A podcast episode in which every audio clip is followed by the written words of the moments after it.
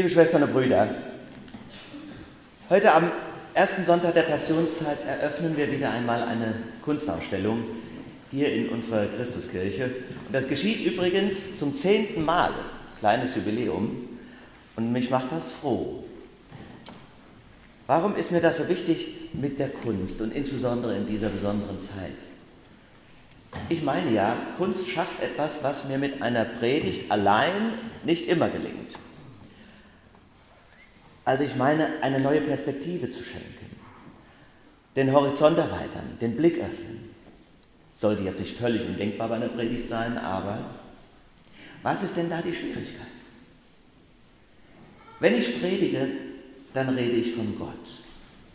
Und das heißt ja, ich versuche das Unbeschreibliche zu beschreiben. Damit ist das Dilemma schon benannt. Wie soll das gehen? Wir sagen auch, wenn wir sprechen, dass wir etwas in Worte fassen. In Worte fassen. Und damit beschreiben wir, was in diesem Moment passiert. Wir grenzen ein, wir legen fest, wir definieren. Und das brauchen wir auch als Menschen. Aber Gott gegenüber bleibt das immer defizitär und unangemessen. Deshalb die Kunst. Die Kunst nämlich öffnet. Sie legt nicht so fest, so messerscharf, wie es ein einzelnes Wort tut. Eröffnet Spielräume. Sie weigert sich, zumindest meine ich, dass das bei den meisten Künstlerinnen und Künstlern so ist, eine Interpretation vorzugeben. Die sollst und die darfst du nämlich selber finden. Und vor allem ist das so bei abstrakten Werken, die wir ja heute hier bewundern, zu eurer Rechten und zu eurer Linken oder für manche von euch hinter euch. Abstrakte Werke von Anna Wurstheim. Sie wird nachher noch selbst dazu erzählen. Jetzt darf ich mal was sagen. Hey, und ich bin ja frei. Und so habe ich mich gestern, als die Bilder dann erstmals hingen, in die Kirche gesetzt und habe sie auf mich wirken lassen. Und plötzlich habe ich gedacht, sie sind ja wie Fenster. Fenster oder Türen nach draußen. Und wo konnte ich dann hinschauen? Hinaus, ausschwärmen, frei sein. Aber jetzt nicht unbedingt in die Hohenzollernstraße, sondern sie hängen ja schließlich in einer Kirche, also bilde ich mir ein und erlaube mir das einzubilden, in den Himmel schaue ich hinaus, wenn ich die Bilder betrachte. Der Predigtext von heute wagt auch so einen Blick in den Himmel. Er spricht von Jesus Christus mit einem für uns ungewöhnlichen Wort. Er sagt nämlich, Jesus ist der große Hohepriester.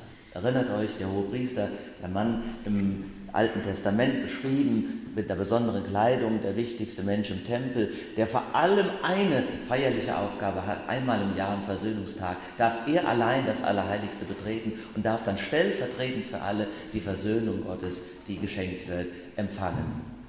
Quasi der Priester als Vermittler, als Stellvertreter. Und jetzt wird Jesus als der Hohepriester bezeichnet. Und zwar interessanterweise mit einer Beibeschreibung, nämlich Jesus ist der wahre Hohepriester, der die Himmel beschritten hat. Die Himmel gibt offenbar mehrere. Ein fantastisches Bild, finde ich. Und das Wesentliche in diesem kleinen Abschnitt im Hebräerbrief ist, Christus wird nicht als liturgischer Chefvermittler beschrieben, quasi weit weg, machtvoll, wie unser Negativklischee gegen den Priesteramt als Protestanten oft ist. Auch nicht immer richtig, im Gegenteil. Nichtsdestotrotz, hier wird ganz bewusst darauf geachtet, Jesus ist ein nahbarer Ankerpunkt meines Lebens. Und deswegen passt dieses Wort aus dem Hebräerbrief in die Passionszeit, wird daran festgemacht, dass er ein Mensch war, der mit uns gelitten hat, die Schwachheit teilte, der versucht worden ist wie ich und mir aus dieser Kraft heraus Gnade, Hilfe und Barmherzigkeit schenkt. Und so kann ich in der Kirchenbank sitzen, wie jetzt gerade ihr, und in den Bildern spazieren gehen. Und kann an Jesus denken und sagen, komm lieber Herr Jesus, nimm mich mit auf deiner Reise durch die Himmel. Nimm mich mit und nimm mich Huckepack wie der Vater früher, als ich noch Kind war und auf der Wanderung plötzlich nicht mehr konnte. Nimm mich mit und trag mich durch diese vergängliche Welt, durch das Leid und durch die Enttäuschungen meines Lebens, bis ich zu Hause bin bei dir. So habe ich es ein bisschen empfunden und erlebt, aber wer weiß, vielleicht seht und entdeckt ihr ja auch völlig andere Erfahrungen und Empfindungen in diesen Werken. Asche und Gold. So die einzige Vorgabe quasi, aber auch keine Vorgabe, sondern nur ein Titel, die die Künstlerin gewählt hat über ihren Bildern. Und dieser Titel rekurriert natürlich auf die Materialien, die sie verwendet hat vor allem. Asche und Gold. Und in diesen Materialien steckt für mich allein ja schon eine große Symbolkraft. Die Asche. Wir kommen her vom Aschermittwoch. Es ist das zentrale Symbol der Vergänglichkeit. Die Asche, das Symbol auch der Zerstörung. Nichts bleibt. Und dagegen Blattgold. Das Gold als Symbol des Bleibenden, des Wertbeständigen, des Wertvollen, des Ewigen. Ich meine ja, ihr Lieben, die vor uns liegende siebenwöchige Passions- und Fastenzeit konfrontiert uns vor allem mit der einen Frage. Was ist wesentlich? Was bleibt? Und umgekehrt, was ist vergänglich? Da ist jemand traurig. Denkt dran, draußen gibt es einen Spielteppich. Was bleibt? Fast alles, was ich für wichtig halte, wird vergehen. Macht's euch klar. Oliver, macht dir es klar. Mein Körper, mein Geld, mein Einfluss, mein Besitz. Ja, selbst die Menschen, die ich liebe, sind dem Tode verfallen. Die ganze Welt wird einmal zerfallen wie Asche, sagen nicht nur die Physiker. Das sagt auch die Heilige Schrift. Die ganze Welt. Ja, was bleibt denn dann? Was bleibt? Was ist das Gold des Lebens und unseres Seins? Gott ist es. Er allein. Und so müssen wir, um in der Sprache der Bilder zu bleiben, über manche Wirbel und dunkle Farbschattierungen hinweg, so wie ihr das da seht, durch die Asche der Vergänglichkeit hin zu diesem Gold durch die Asche zum Gold, durch den Tod zum Leben. Das heißt, es geht in unserem Leben darum, die Asche und das Gold zu identifizieren und unterscheiden zu lernen, dass wir das eine nicht mit dem anderen verwechseln. Und das ist gar nicht so leicht. Ein schwerer Weg. Ein Weg durch unser Leben hindurch, des Suchens und des Irrens und des Verzweifelns. Wer hat gesagt, dass Glaube leicht ist? Ich meine ja, dass es eine ungeheure spirituelle Herausforderung ist, die eigene Vergänglichkeit in den Blick zu nehmen. Quasi die Aschermittwoch als Ouvertüre und diese Ausstellung Asche und Gold als Maßstab für die ganzen Wochen. Das ist es, worum es geht, die eigene Vergänglichkeit in den Blick zu nehmen. Die Bibel sagt, Herr, lehre uns bedenken, dass wir sterben müssen, auf dass wir klug werden. Ja, wo muss man das denn erst lernen? Das weiß doch jedes Kind. Jeder muss sterben, das weiß ich. Wir wissen es aber nur intellektuell. Wir haben nicht die Größe, verstandesmäßig und emotional, das wirklich zu fassen. Wir glauben es nicht. Wir können nicht über uns hinausdenken. Wir setzen uns selbst für absolut. Deswegen ist es so, dass nicht Gott, sondern wir selbst der Mittelpunkt unseres Lebens sind. Ist ja auch irgendwie verständlich. Wie könnte es anders sein? Aber es ist ein Irrweg. Wir setzen uns selbst für absolut. Es ist der tiefste Kernpunkt der Säkularisation, dass die Leute sich nicht vorstellen können, dass über sie hinaus, weil sie ja so wahnsinnig super sind, irgendwas gehen kann. Wir setzen uns selbst für absolut und unser Leben. Deswegen ist ja logisch, müssen wir alles tun, angefangen von der Anti-Aging-Creme bis zur Long-Life-Pille, alles tun, um dieses Leben zu erhalten. Und vor allem, damit es nicht langweilig wird, es mit Bedeutung aufzuladen. Und zwar möchte ich mal sagen, auf Teufel komm raus. Im ganz bewussten Rückgriff auf das Evangelium von heute.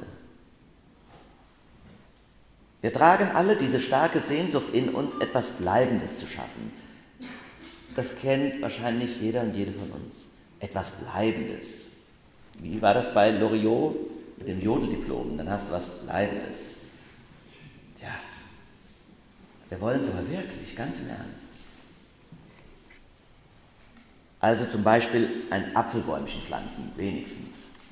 Aber besser noch ein Haus bauen auf jeden Fall ein Kind zeugen oder viele Enkelkinder haben. Es muss doch möglich sein, einen Fußabdruck zu hinterlassen in dieser Welt, oder etwa nicht? Tja, da sieht bei mir die Bilanz ziemlich bitter aus. Habe ich bislang weder einen Baum gepflanzt, könnte ich aber machen, das kriege ich aber wahrscheinlich noch hin. Auch kein Haus gebaut, noch ein Kind bekommen oder Enkelkinder, von denen ganz zu schweigen. Da fragt man sich doch, was soll denn da bitte schön noch bleiben? Das ist eine Traurigkeit und eine Wehmut, machen wir uns nichts vor. Was kann denn da bleiben von mir? Also ich könnte ja eine donnernde Predigt halten. Mein Problem ist nur, wer weiß Mittwochs noch, was ich sonntags gesagt habe. Ich könnte ein Buch schreiben, machen ja so manche Pfarrer, aber wer liest das noch in fünf Jahren? könnte eine Orgel bauen lassen und dann hoffen, dass man das mit meiner Amtszeit später mal verbindet. Das ist aber eine super Orgel. War das nicht in der Zeit von dem Ploch? Ärgerlicherweise hat die letzte nur 65 Jahre gehalten. Aber da haben wir Hoffnung. Aber keine 500. Ich könnte auch 20 Karnevalssitzungen moderieren. Aber Vorsicht, der Nachfolger schart vielleicht schon mit den Hufen. Tja, was bleibt? Hilfe, es muss doch irgendwie möglich sein. Aristoteles, Karl der Große, Stephen Hawking haben das doch auch geschafft. In Erinnerung bleiben, aus der Vergänglichkeit aussteigen, sich zu verewigen. Ja, selbst Elvis Presley oder Udo Jürgens sind immer noch präsent. Nur bei mir wahrscheinlich nichts. Wer spricht eigentlich so zu uns oder zu mir? Es ist der Teufel. Es ist die Macht der Selbstüberschätzung.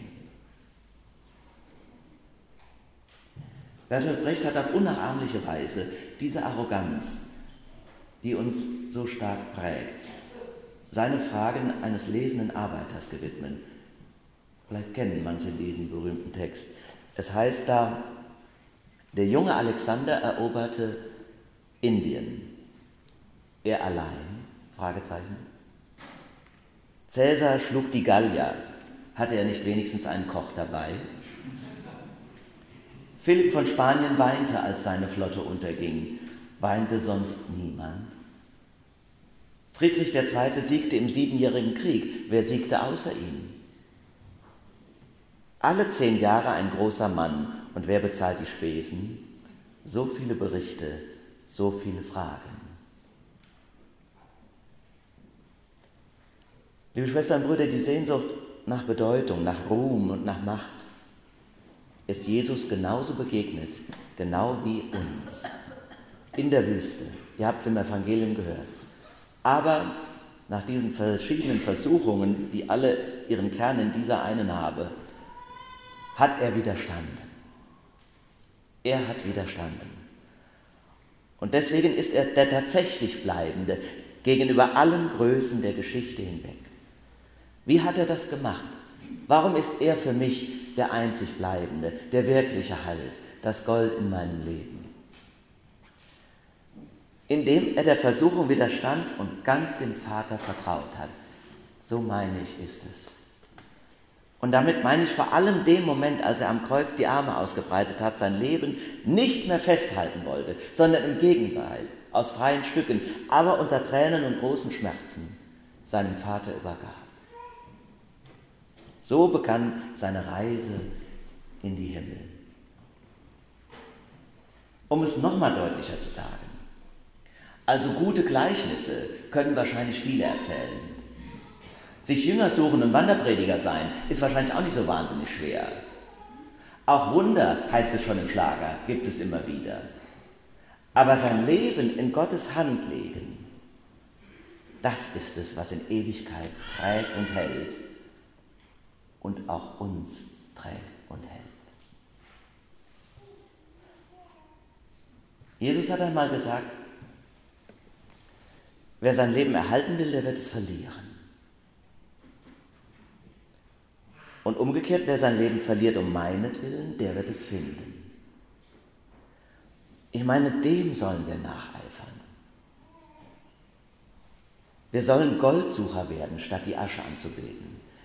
Die Bilder wollen uns Begleiter sein durch diese kommende Zeit und daran erinnern. Sie wollen uns zu Lernenden machen. Lernen wir, die Asche von Gold zu unterscheiden. Bedenken wir, was wesentlich ist in unserem Leben und was wirklich bleibt. Gott ist es, Jesus Christus. Ich weiß, woran ich glaube und was noch weit besteht, was sich aus dem Erdenstaube einst erhebt. Jesus Christus, er allein. Himmel und Erde werden vergehen, aber seine Worte werden nicht vergehen. Gott und Christus segnen uns im Heiligen Geist für diese kommenden Tage und Wochen. Amen.